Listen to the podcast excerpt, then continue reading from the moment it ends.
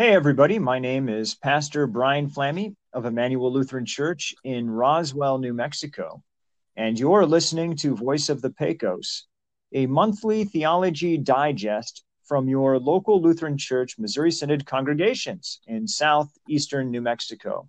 We're in towns like Roswell, Carlsbad, Ruidoso, Hobbs, Portales, Clovis, and Lovington. Joining me today is our regular uh, contributor. I don't think you qualify as a guest. You're you're one of the hosts, right? I, it's something like that, yeah. Yeah. So Pastor Kyle Brown of Grace Lutheran Church in Hobbs and Our Savior Lutheran Church in Lovington. Uh, how are you doing today? All things considered, well, I'm doing pretty well, I'd have to say. All things considered, like COVID, yes. uh, revolutionary Marxism coming back into vogue, yeah. and things like yeah. Hey, so I was thinking about this um, before we started talking today, and through this week, we have the November elections coming up.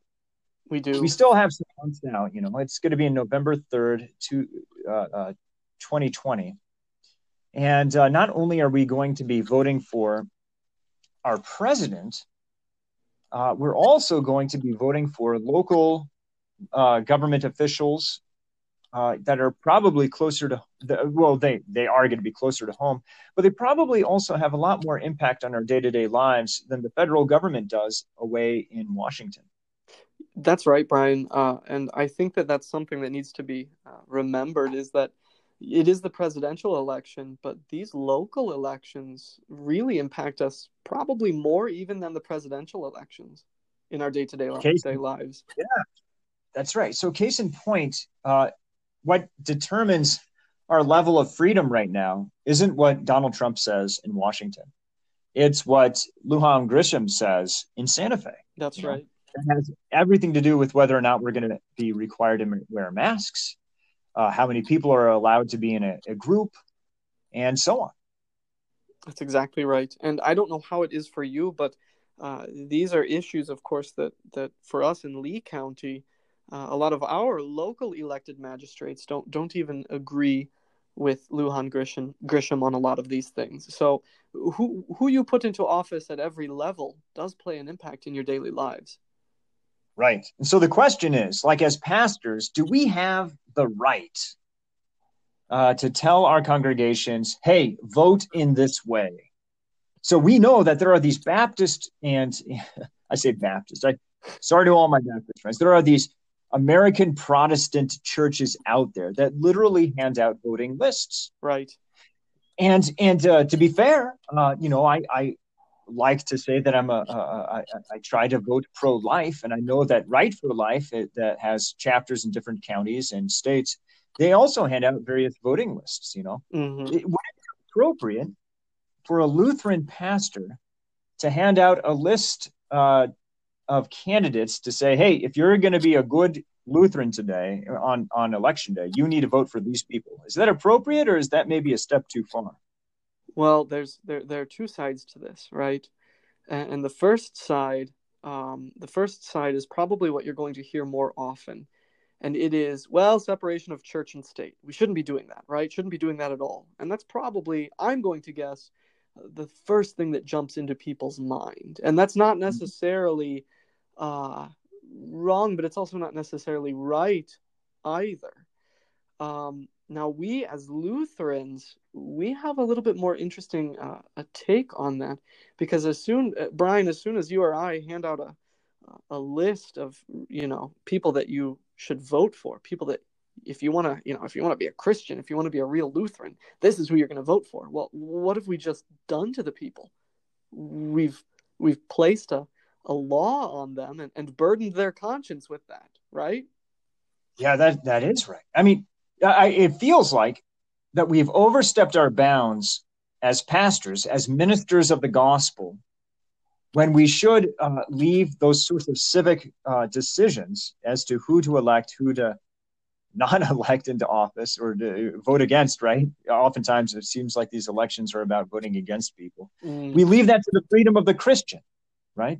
So, but so, it's not an absolute freedom, and I think that you, you understand this too. It's it's not like we tell the Christian, well, you know, now that you're dealing with a worldly affair, you can vote however you please or whatever wherever your whims might take you.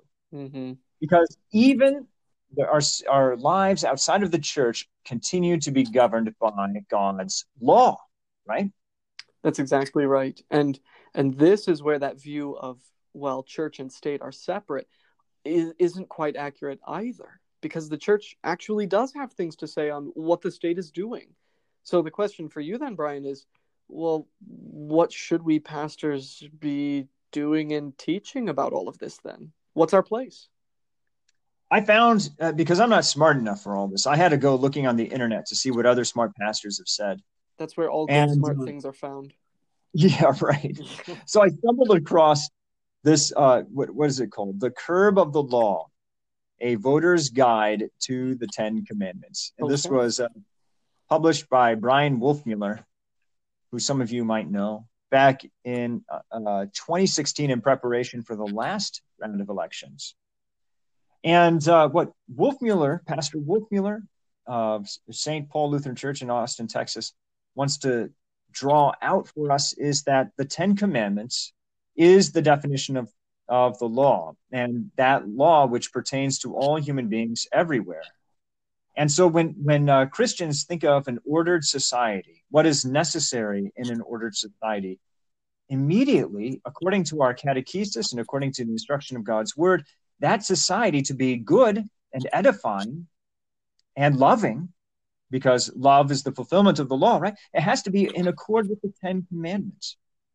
Now, uh, a person could probably jump in ahead of, me, ahead of me now and say, well, wait a second, Pastor. The Ten Commandments are something that belongs to the scriptures alone, and it really belongs to the Christian religion. You can't impose it on other people. It's just a list of rules that's for us and not for other people. Well, no, I don't think so. I think it's true that when it comes to the first table of the law, uh, the only people who even keep that outwardly, right, in in uh, the, their conduct that can be seen by other people, uh, are Christians. You know, they're the only ones who can keep the the first three commandments outwardly. But uh, the the commandments four through ten uh, are are more than just a list of rules. They also protect special gifts from God that he intends all people to enjoy. So if you're a human being living on living on this planet, believe it or not, you have a mom and a dad. You may not like them, you may not want to be around them, but you have a mom and a dad, and uh, God has commanded that children are to honor their fathers and mothers. And not only does that pertain to moms and dad, the dads, that also pertains to other uh, persons in authority uh, who uh, maintain public order, who maintain uh, the laws, right? So that would include governors, presidents, legislatures, judges. They also have uh, a vocation of love that comes from the fourth commandment. The fifth commandment is really basic, you know.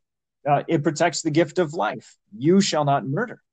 Uh, show me a civilization that ever thought they could do without the fifth commandment, and I'll show you someone who's making something up right? you know, there, I, I, you, society just is impossible when uh, wanton murder is allowed, right? I mean, do you know of any civilizations off the top of your head that might have allowed uh, murder at will? No, not off the top of my head. This is sounding a lot like uh, Paul's beginning to the letter of Romans, right? That you can see that the, the law of God is in people, right? right? So so even the uh, the Eskimos who lived in the far north and before they ever heard the preaching of the gospel from a missionary, they still had a sense of the fifth commandment. Maybe not a perfect keeping of the commandment, but they would still uh, honor and protect human life. It wasn't without value, and uh, it wasn't w- and and love was shown between neighbors. And that is the keeping of the fifth commandment. The sixth commandment protects God's gift of marriage. The seventh commandment protects God's gift of property to people, right? Uh, the eighth commandment protects God's gift of a good name to people. And the ninth and the tenth commandments, uh, they protect and defend uh, uh our contentedness, right? That we should be, learn to be uh, content with the gifts of the other commandments as God has given them to us in our in our circumstances in our lives, right? That's why uh, coveting is wrong. Now, I don't think you can legislate coveting so much, Mm. but you certainly can. And this is sort of a backbone of most uh, uh, cultures that have uh, codified law. There, there are laws that pertain to human life, to property, right? Uh, to even the use of a person's name. So we have laws in our country uh, uh, uh, that that concern libel. You can't just lie about someone publicly and defame them. All of that is so. All of those belong to the the Ten Commandments.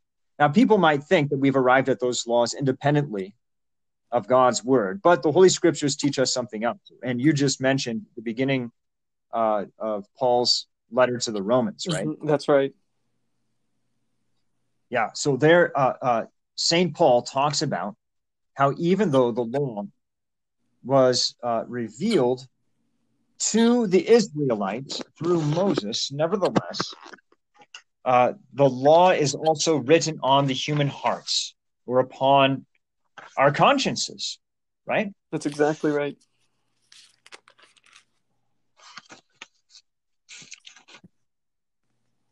Yeah. So this is.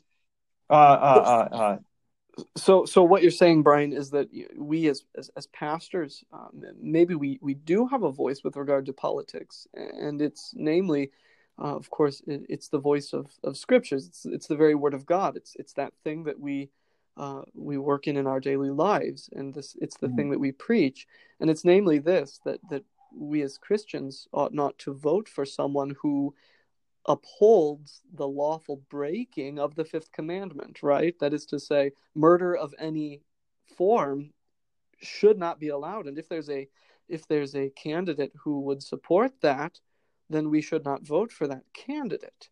Now that sounds Yeah. ridiculous, of course, but but we know that uh, abortion is one of those hotly debated topics in today's society.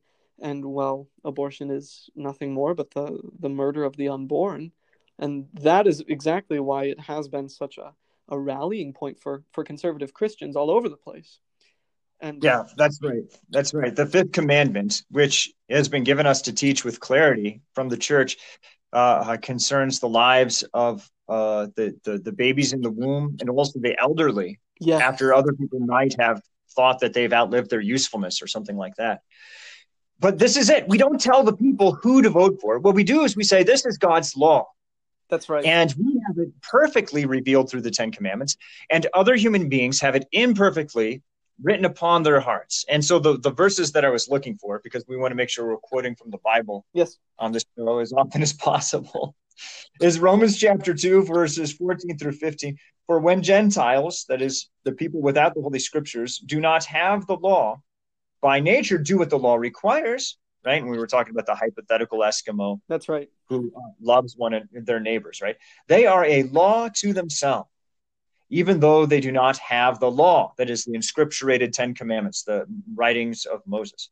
They show that the work of the law is written on their hearts, while their conscience also bears witness, and their conflicting thoughts accuse or even excuse them.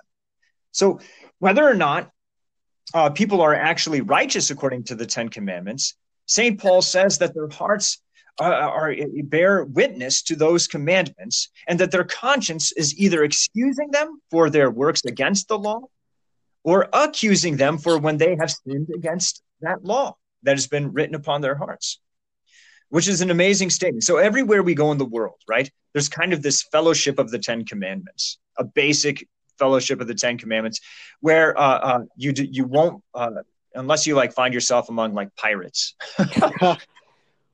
I think they try to live without the law, but that, that the pirates never prosper, not I- for long. I think that there you could perhaps say that uh, that there that their conscience excuses them, right? That's right. The law that's written on their heart. them. And it is as much fun as they think that they can have with lawlessness. Eventually, they're they're pirate society. I mean, you. I mean, those this contradiction in terms, right? Uh, Yeah. There's no such thing as a pirate society. Right. It it collapses in on itself eventually. The the crew will mutiny. It's just a matter of time, right? That's right. yeah. Okay. So we teach the Ten Commandments to our people. And we're very clear about uh, the gifts of the Ten Commandments the gift of human life, the gift of marriage, the gift of property, the gift of a name. and those things. And so you what you look for in a, in a candidate is a person who defends and promotes those gifts. Someone who doesn't deny those gifts of property and life and property, or, uh, you know, I said property twice, and a good name and marriage, but someone who's promoting those things and defending them. That's the kind of person you want to vote for. Doesn't, right? No matter what party they belong to, I would say that this has nothing to do with political party and agenda. This has to do with the basic law of God as revealed in the scriptures and written upon people's hearts. Exactly right. Also, uh, one of the ways in which we can uh, distinguish the Ten Commandments, and this is probably my last thing I want to say about this, uh, is according to the estates that God has instituted three di- distinct spheres of human life. You know, like in the Garden of Eden, when he first spoke to Adam, he instituted the Holy Christian Church. When he spoke to Adam, and Adam heard the word of the Lord and believed him. There, there's the church, right? In a nutshell, God speaks, man hears and believes. The second estate is when God gave to Adam his wife Eve, and he said, "Be fruitful and multiply, be fruitful and multiply, fill the earth with your kids." And the third estate is the government. That after the fall into sin, it's necessary that Adam receives help from his uh, uh, from his children uh, when it comes to defending the gifts uh, that God has given us. You know, in the Ten Commandments, and Adam can't do it alone anymore. You know, human beings have to delegate their responsibility as fathers uh, and, and, parents uh, to defend one another, right? And that's why you have uh, sheriffs yeah. and police departments. That's right. And things like that. Even school boards. Yes. Yeah. I. Yeah. So, that, so, so, so you want to also, I think, teach the estates and uh, and tell your folks you want to vote for a, a, candidate that recognizes the legitimacy of, of each of those estates and doesn't pit them against each other, but sees them as supporting one another. So if a candidate says there's no place in human society for the church, it's probably not the candidate you want to vote for, especially no. since it's the most basic of human institutions. That's a gift from God, right? Absolutely. And also, if a candidate says, well, because of my new Marxist ideology, uh, the nuclear family has to be destroyed, probably not a good idea to, to vote for that person. That's a direct attack on the fourth commandment and the estate of the family, right? Certainly. And then finally, uh, if you're if a person wants to be an anarchist and they say we don't need any sort of authority outside of the self, uh, well, that's just folly. And we can see that the lawlessness of of our flesh, uh, the and our desire to break God's law necessitates laws and and uh, punishments for crime, right? Absolutely. Yeah. And this is this is a good framework for people to understand the world in uh, these three estates of church, family, and government. That they all end up overlapping a bit in, in each of our own daily lives, uh, but they are all distinct sections of the of the world it's a good thing to to reclaim that understanding of the world because it's it's not really taught anymore. Yeah, that's right. It, it, uh, even among Lutheran pastors, it, we're still getting to the point where we can talk about the Ten Commandments and uh, and the three estates next to each other. Justus Jonas, do you know who that is? This one of these uh, Reformation era Lutherans. Yes, yeah. He said, and this is a kind of a famous quote, that uh, the Ten Commandments are a summary of the estates, and the estates are the summary of the Ten Commandments. Oh, that's beautiful. Yeah, and they're the same thing, just seen at from two different angles. Uh, because these are the boundaries around God's gifts that He's protecting. You know, the church protects the gospel, and those are the first three commandments, right? Mm-hmm. Uh, the, the estate of the family that protects everything that that surrounds the fourth commandment, the fifth, the sixth, the seventh, and even the eighth. And then the government, they have responsibility uh, for protecting families and for making sure that nobody abuses the church so that the church can preach the gospel with freedom. Mm-hmm. So that's, I think, our primer on Christian voting. And uh, is and the best thing to do, uh, therefore, if you're getting ready for Election Day 2020, November the third, did we say? I think so. November, yeah, November the third. The what you want to do is you want to sit down your catechism, study your Ten Commandments, look at the list of candidates, look at their positions, and then, then ask yourself the serious question: which of these command, which of these candidates uh, uh, stands up for God's order and law and love, as I've learned it from the Catechism and the Holy Scriptures? I think that's the, the question. I think that's very well said, and I think that is uh, the exact job of of the pastor to help parishioners to understand, uh, and again, not not telling people who to vote for, not handing out lists, uh, but but helping to teach the law of God and how it affects us in these three estates. Uh, the law of God being, of course, those Ten Commandments. Yeah, we have to be responsible uh, when we go to the polls. You know, this is part of uh, acting according to Christian freedom. Is that it, it, we shouldn't look to the pastor to tell us how to do everything. Uh, mm-hmm. He's there to preach the gospel, to comfort your conscience, uh, for the rest of the for the other different aspects of your life you've got to keep the 10 commandments the law you've got to do the works of love mm-hmm. and so you have to do due diligence and checking out what the who the candidates are what they're saying thanks be to god we do have the internet so you can like wikipedia any of these people and there's like a whole like position list right and the That's candidates right. are more than willing to like fill your ears up with what they're all about so they've made it easy for us and uh, you know, I have to say that we do have, as citizens of this country and as Christians, we have not only the right but the the duty to exercise those those rights of voting. Yeah, that's right. Uh, uh, so so take advantage of this coming election day. Uh, talk to your pastor about the Ten Commandments and how that should be your guide in voting. And uh, I think that's enough for this segment. So we'll get right back to our next segment. We're going to be interviewing uh, our summer vicar here at Emmanuel Lutheran Church and School. His name is Marcus Businius. And this past year, he has been studying at Concordia Theological Seminary in Fort Wayne, Indiana.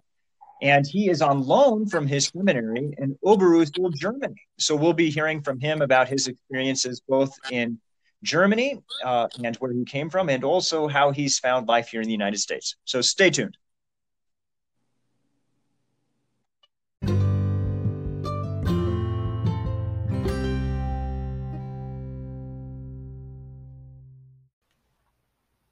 Hey, everybody, and welcome back to Voice of the Pecos. For this segment, we're going to be talking to our vicar for this summer. He has been here uh, for this month of July so far, and he'll be with us also next month in August at Emmanuel Lutheran Church in Roswell. He has been completing a portion of his education here in the United States, doing some practical training. Uh, his name is Marcus Businius, and I have him here with me in my office today. So, Marcus, how are you?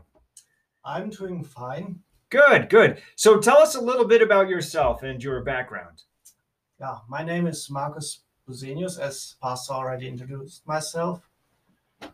I'm from Germany, 29 years old, studying theology, more likely second career. I did a apprenticeship and now I'm studying already four years done in Germany, one year in Fort Wayne.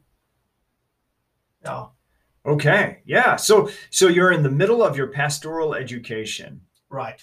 Nice. Now, can you tell us a little bit about uh, what caused you to seek out uh, um, a study of theology and the possibility of becoming a pastor? Um, yeah, I never thought to study theology, first of all. But then my first opinion that I had in mind didn't work out for me. So I had to look for a uh, alternate route. And I was raised in a Christian household, more likely, mostly.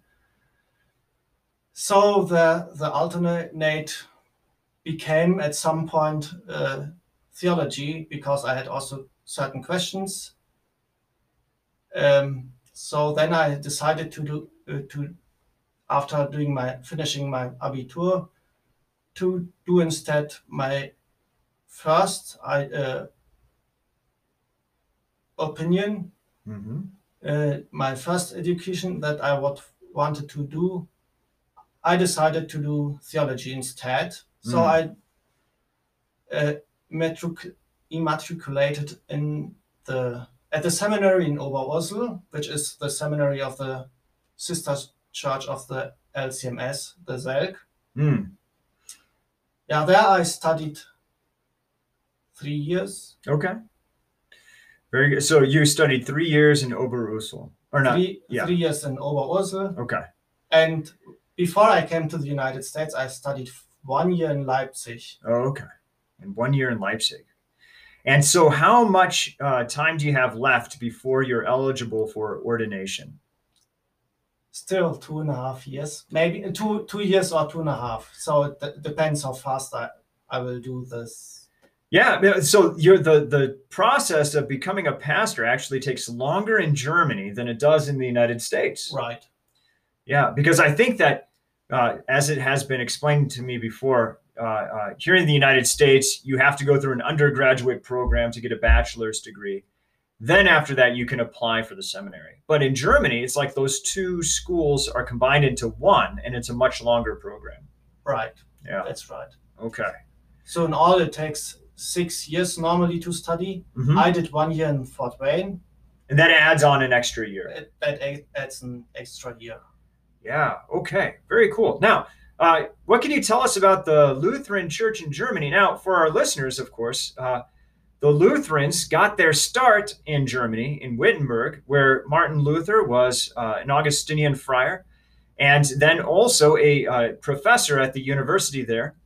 And he, uh, through his study of the Holy Scripture, uh, discovered that some of the abuses of the Roman Catholic Church were a question of repentance and God's grace and the authority of the Holy Scriptures. And so, you know, for for many of us here in the United States, the uh, our our Lutheran heritage is kind of bound up even with our German heritage. You know, that is, unless you're from other countries like Norway or Sweden and and uh, other parts of Scandinavia. For by and large, I, I think that in most Missouri Synod churches, you have people of German descent. You know, so we feel like there's this close connection between Germany and the Lutheran confession. Now, is that still the case today in Germany, or uh, uh, if I go to Germany and I throw a rock, will I be able to hit many Lutherans with it? I don't think so. I mean, most people consider Germany as the uh, country of the Reformation, the Luth- especially Lutheran Reformation. Hmm. But uh, I wouldn't consider Germany as a Lutheran country, and there's not uh, much left of Lutheran heritage.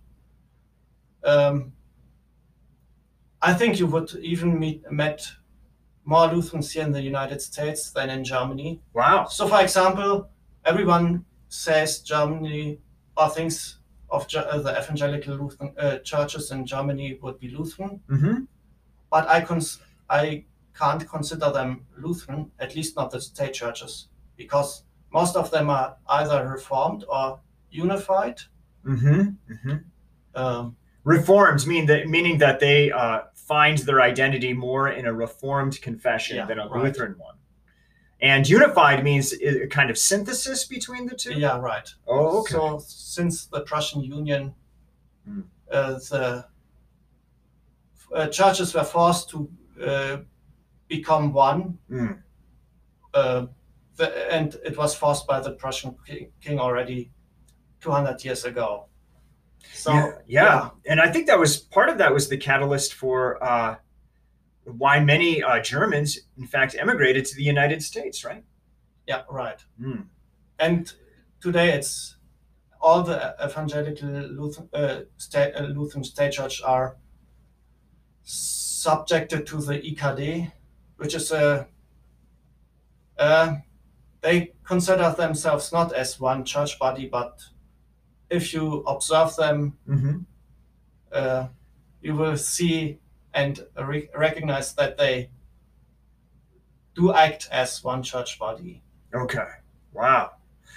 Now, so, but there are still faithful confessing Lutherans in Germany. Yeah. So, for example, my my church, Mhm. right, the Independent Evangelical Lutheran Church or the SELK, and then also even smaller the ELFK. And I would say, I would only consider those churches as Lutheran, uh, at least as confessional Lutheran churches. Yeah. Now, in the Missouri Synod, uh, I think that the thing that makes us Lutheran uh, by definition, is our unconditional subscription to the Book of Concord. And those other two churches that you mentioned, the SELK and uh, what was the other one? ELFK. The cop. Yeah. Okay. And uh, they they would be similar to the Missouri Synod in that way. Yeah. Okay. Excellent. So uh, you've been in the United States for a year. Tell us about your experiences. How have they been so far? So far, very great. I enjoyed it a lot. So the one year in Fort Wayne was a really good year for me pers- personally. Helpful for my studies, future studies also in Germany. Mm. In some uh, some ways, much better than in Germany. uh, much more edifying and strengthening also the, in the in faith in the faith because in Germany the education at the seminaries is mostly very liberal and yeah has a lot to do with higher criticism and stuff like that especially in the state church uh, and at the state university the last year in uh, leipzig was just horrible in regard of exegesis Yeah, you know it's uh it's something that here in the United States we might be tempted from time to time to take our seminaries for granted, you know. Mhm.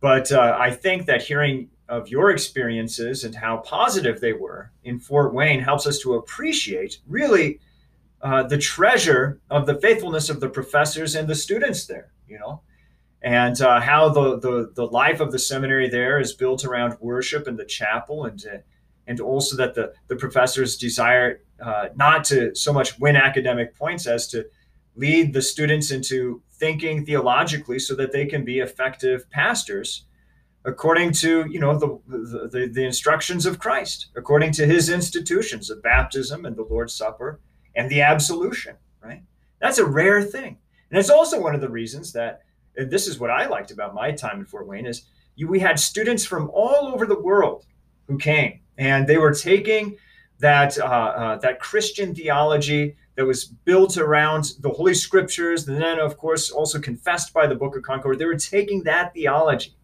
back home with them, right, and making it their heritage and uh, their treasure as well.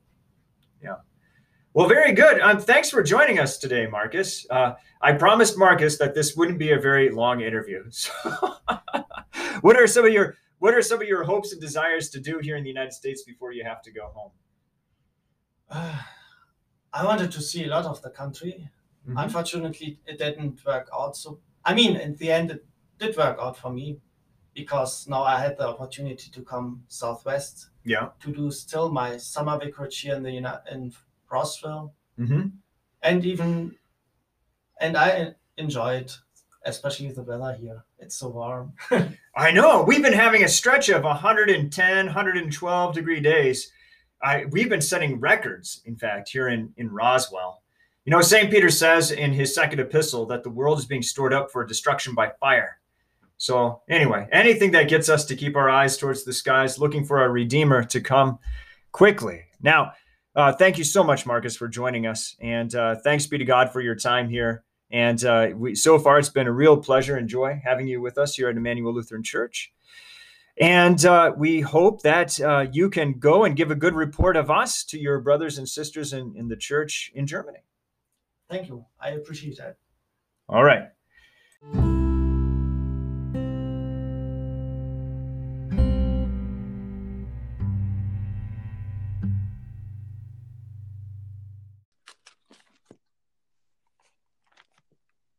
Welcome back to Voice of the Pecos. And uh, we were glad that we had Marcus on the show to tell us a little bit about uh, the Lutheran Church there in Germany. But now it's time for us to talk about our theological topic. And I was thinking that today it would be good to talk about sin, uh, what it is, what it isn't, uh, what the world thinks about sin, if it even has the capacity to think about sin anymore.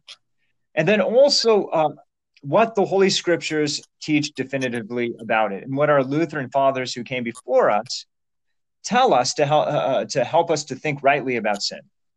So, Kyle, uh, I suppose this is the question I want to ask first. Uh, when you talk, when you run into somebody on the street, right, And let's say you're wearing a collar and it starts a conversation, and they say, "Oh, you look like a a priest," because they never assume you're a pastor. Pastors right. wear suits. That's right. And, and so, and, let's say that pretend that you get into a conversation about sin. Uh, what would you expect to hear from a person who is not a Lutheran, who's maybe a casual Christian? They've been to a church a handful of times in their life, but they don't really hold themselves to one confession or another. What do you think is the basic, a person like that, uh, what would be their basic uh, position on sin? So, in uh, in my own experience with with people who are, especially with people who are not Christians, but sadly, even with people who are your your casual Christians, um, uh, sadly, I think that their kind of understanding of sin is perfectly expressed in the country singer Luke Bryan's song, I Believe Most People Are Good. You familiar with this one? Uh, no. okay, okay, that's okay. That's okay. Uh, well, you can go look it up on your own time. But but Luke Bryan is a country singer, and uh, and he's got a song, uh, and I think it's called "Most People Are Good," and uh, the refrain is basically, "I believe most people are good," and then it talks about all the wonderful things in the world, and uh, and there's a little quote in there about heaven. I believe those streets of gold are worth the work. You can see right there some some works righteousness theology coming out. But but wow. I would say that that most I'd say that a lot of people, sadly, uh, especially the casual Christian and definitely the the not Christian, will get their uh, religion, their theology from somebody like Luke Bryan's song, uh, where they think that yeah, most well most people are good. That's often what you hear at uh, funerals and eulogies. Well, so and so was a good guy. So and so was a, a great woman, right? Wow. Yeah, that's that's a very perceptive statement. That if you want to discover a person's native theology, uh, you show up uh, to the funerals that they go to and what they say about the deceased. That's that's right. Yeah, yeah, and and you know we, we don't want to think ill of anyone, and and that's often what comes out is is that uh, well there is nothing ill to say. Not that you at a funeral should go around, uh, you know, revealing sins of people or anything like that, of course.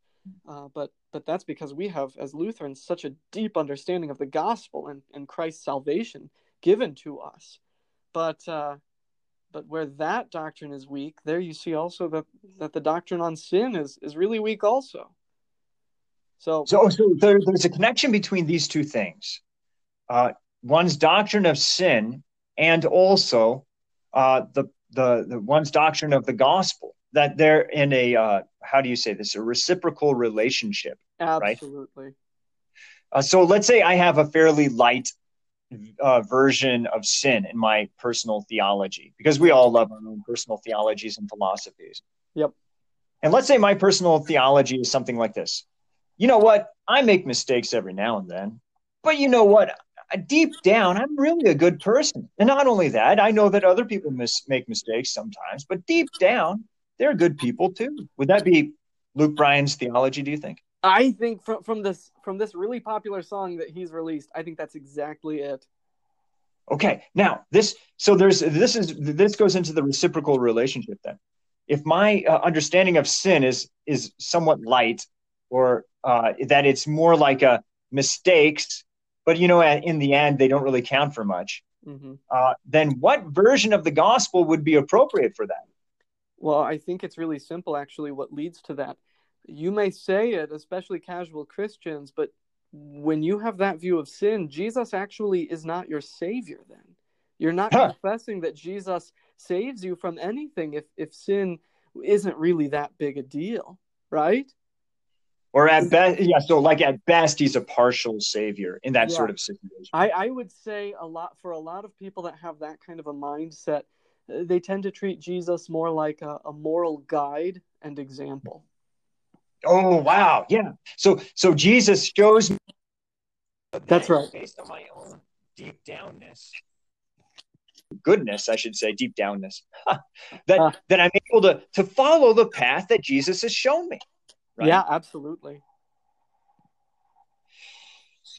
I, so I would say that that's uh, very much a, a, common understanding of sin and good and evil in today's society. The casual Christian, um, probably a lot of evangelicals out there who aren't big on sin, and and and uh, uh, definitely people who are not Christians. From people who aren't Christians, you're going to get a lot of um, uh, you're going to get a lot of uh, well people are good and sure they make mistakes but but in the end they're just good and that's it now from the casual christian you're going to get more of the the jesus side of that. And that is well jesus is my savior and he teaches me how to be better right?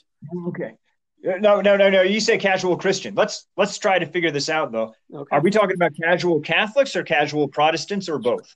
Well, that's now that's the tough thing, right? Because this actually does that. You know, we as Lutherans, we think well, you've got Catholics on the one side and you've got uh, Protestants on the other side, and and and they're very different, right? But in this regard, this is actually one of those areas where they do tend to overlap, and their theologies are actually pretty similar. It's this this emphasis that there's a little bit of good in all of us and uh, and we just have to work at it with Jesus as our guide. And and to varying degrees, both of those sides say that Jesus saves you from sins or from from whatever. So Jesus is a savior, but there's also quite a bit of individual good and effort that comes through in the salvation process. Yeah, that's right. And this is where you see kind of that notion of uh, salvation and even people will say salvation by grace but then you see that well they do add something in there and it's it's a little bit of works you could say right yeah so like for american protestants they like to, to somehow talk about uh, they, they like to talk about how jesus is my savior but now i have to make him my lord which is a way of talking about uh, uh, sort of jesus kicked down the door of salvation he he put you in it but to stay in it now you have to keep the covenant of works. Yeah, that's and right. if you don't keep the covenant of works, that means that you were never really accepted Jesus into your heart the first time, right? Yeah. Uh, or I suppose if you're more Arminian, that you've backslid, right? Yeah, now you right. were in salvation, but now you're not. And for a lot of for a lot of these people, that that's what leads to rebaptism, right? It's a recommitment to live uh, according to God's will Mm. Um, and again, not that we should not not you know live according to God's will. We certainly ought to, but the difference here is w- that we would hang our hat of salvation on that. Yeah. Now, let's say I'm a Roman Catholic, though. I mean, yeah. how would they fall into this me and Jesus cooperation model? Uh, uh, so they believe that that God uh, works through the sacraments. He gives grace through the sacraments, right? Right.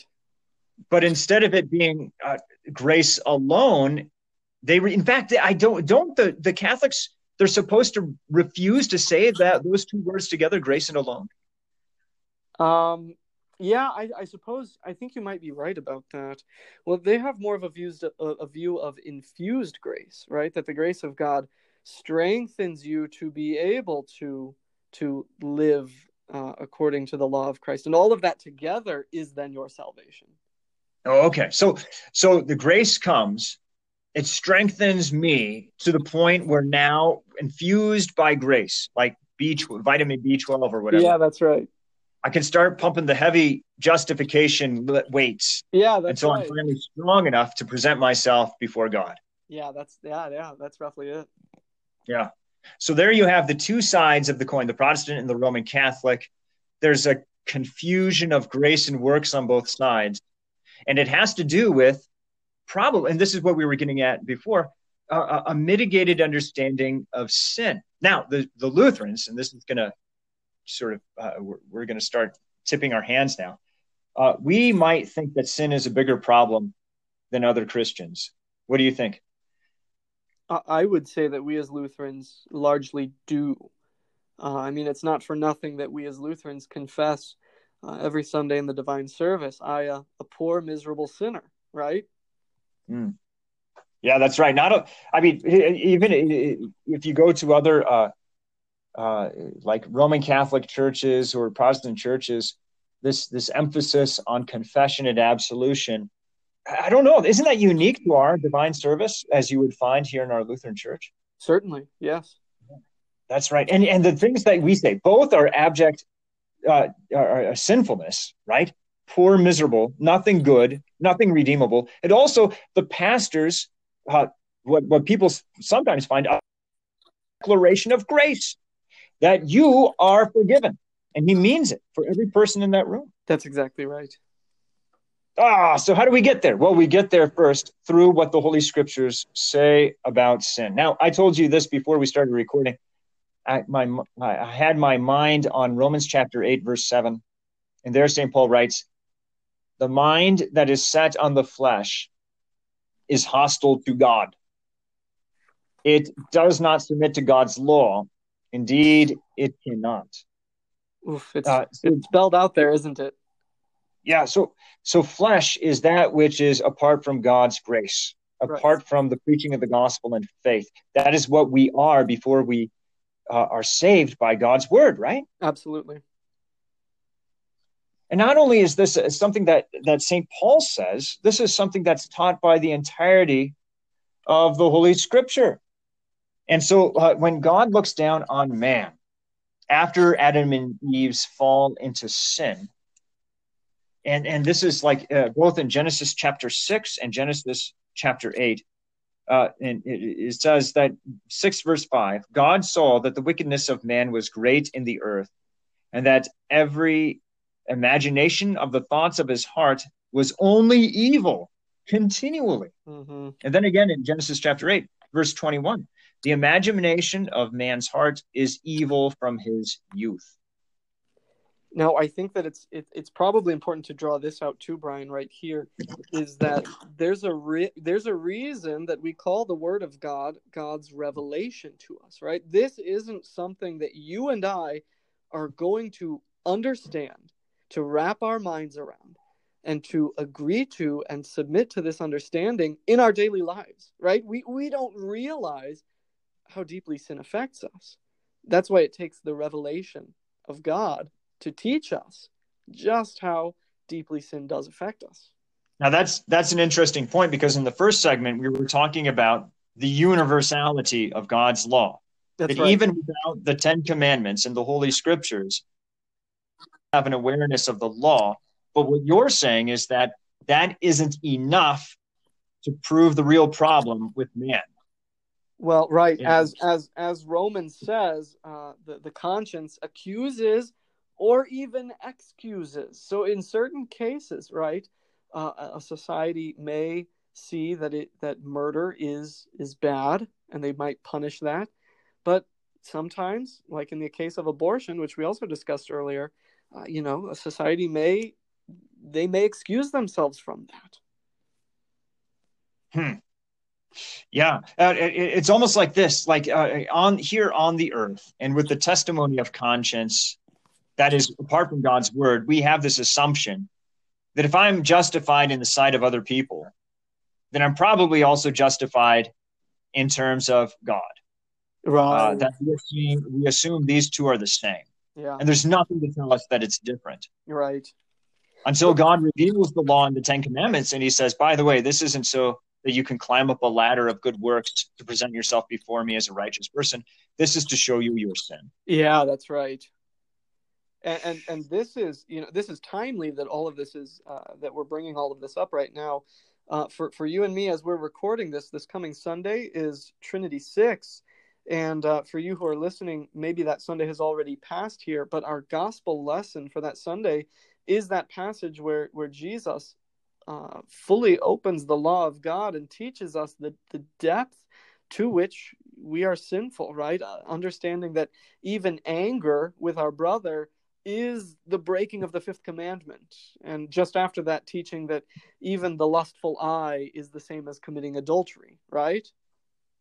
Mm, yeah, that's right. So people, they make this distinction between what I do and what I think. Yeah. And they think it's enough that if I just do the right things, then not only am I justified in front of other people, I'm probably also justified before God too. Because who can hold me accountable for every stray thought? Yeah, that's right. The Ten Commandments as Jesus reve- as as not Jesus reveals them, but also Moses. You know, as Moses reveals them, it not only holds our uh, actions to account, but our thoughts and our words.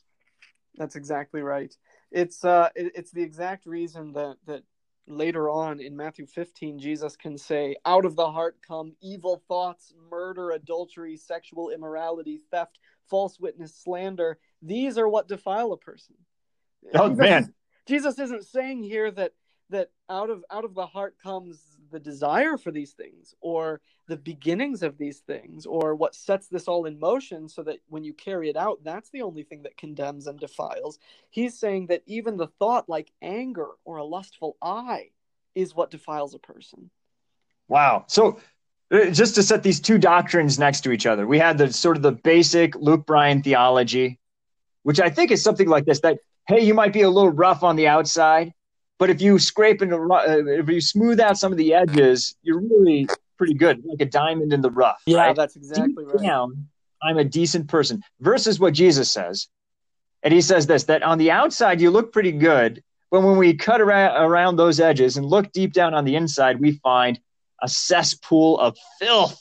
Even to the point where he says, from the heart, it's like a it's like a well, a pump that you know. There in Hobbs, you have these uh, these oil derricks, Yeah, that's and when they start pumping, uh, uh, you don't have water that comes out of there, but filthy oil. I mean, it's lucrative, right? Not, Yeah. So the analogy doesn't go all the way, no it doesn't but still, you get it. Like in the same way as an oil derrick spills out this filthy stuff, right? That's Yeah. kind of how it is with the human heart and sin.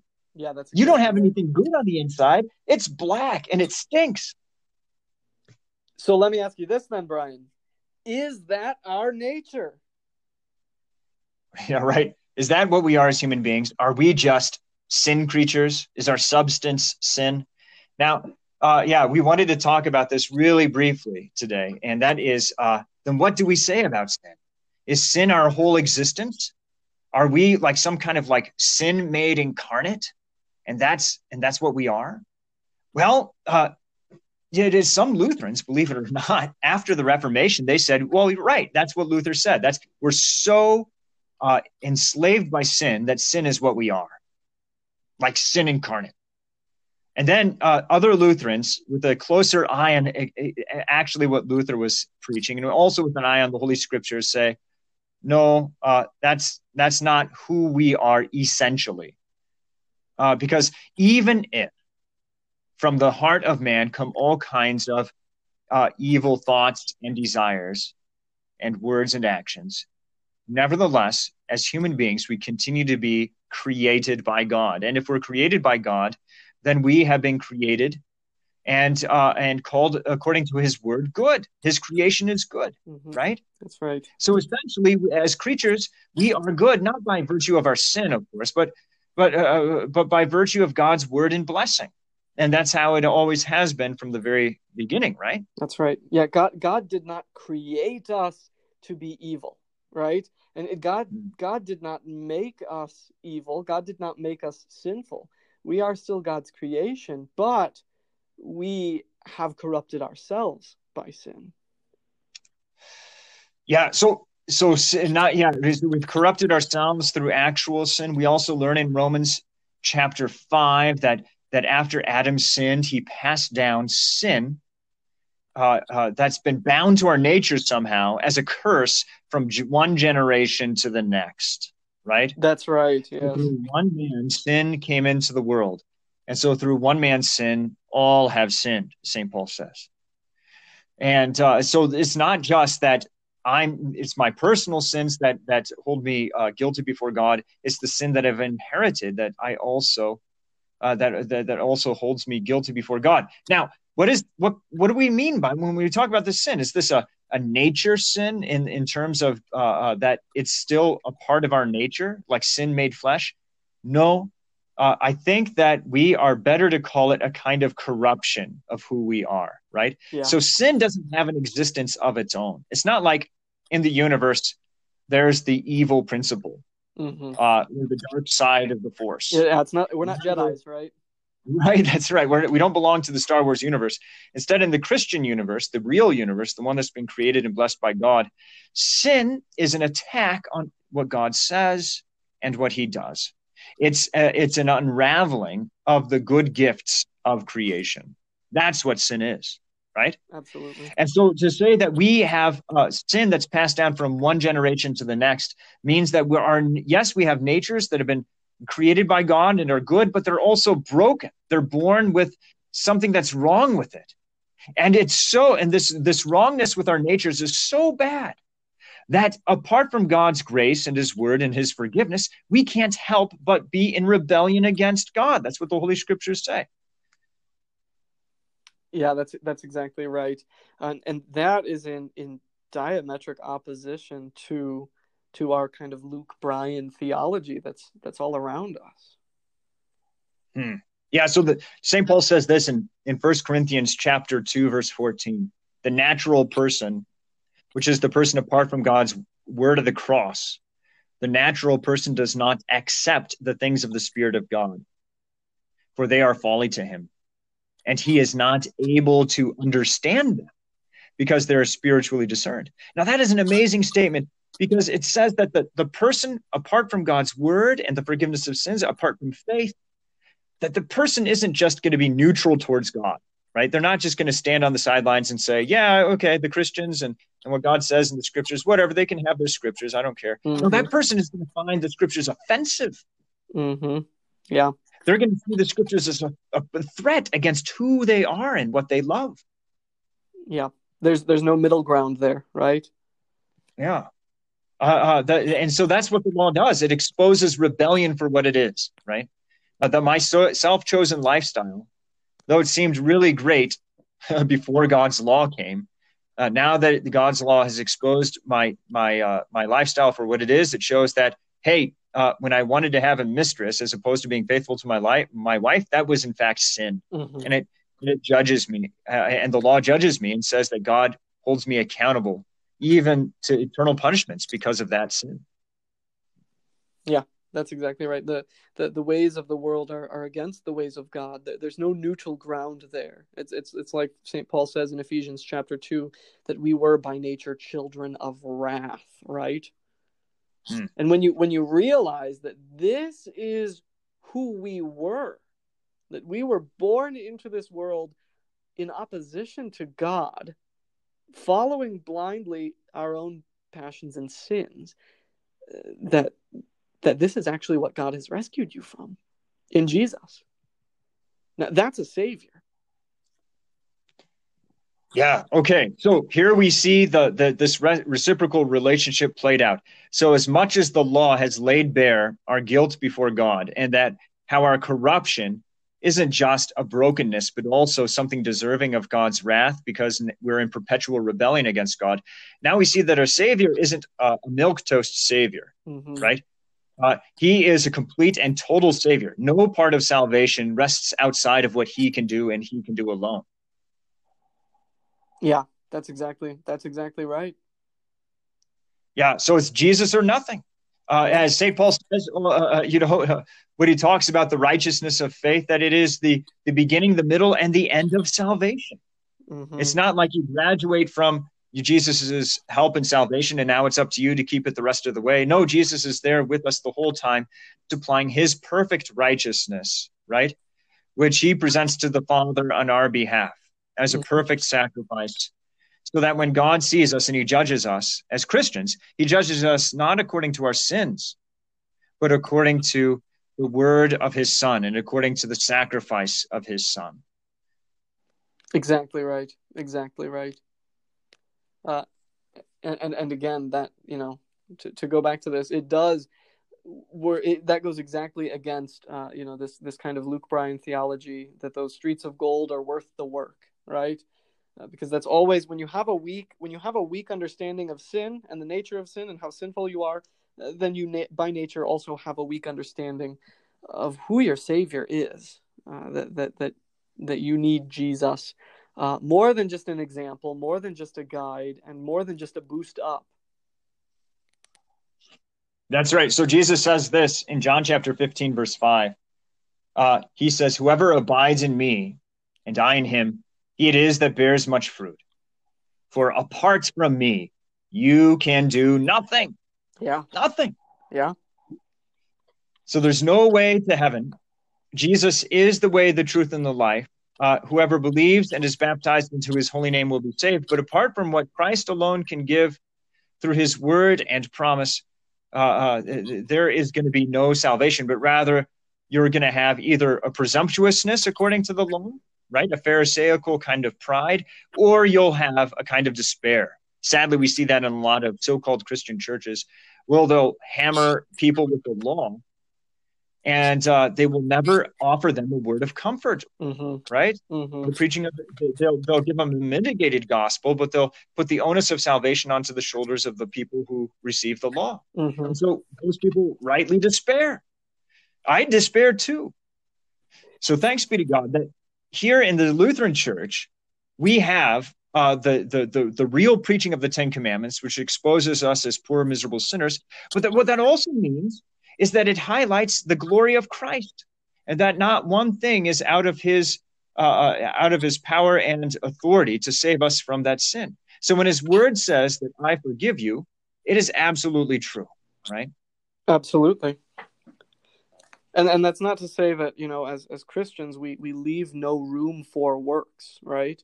Uh, Lutherans, if anything, often get accused of being uh, uh, ignoring the law or ignoring works or anything like that. Uh, but you know, just as we say that Ephesians two is kind of the slogan of the Reformation, so that shows us exactly where our place for works are in in our in the order of salvation.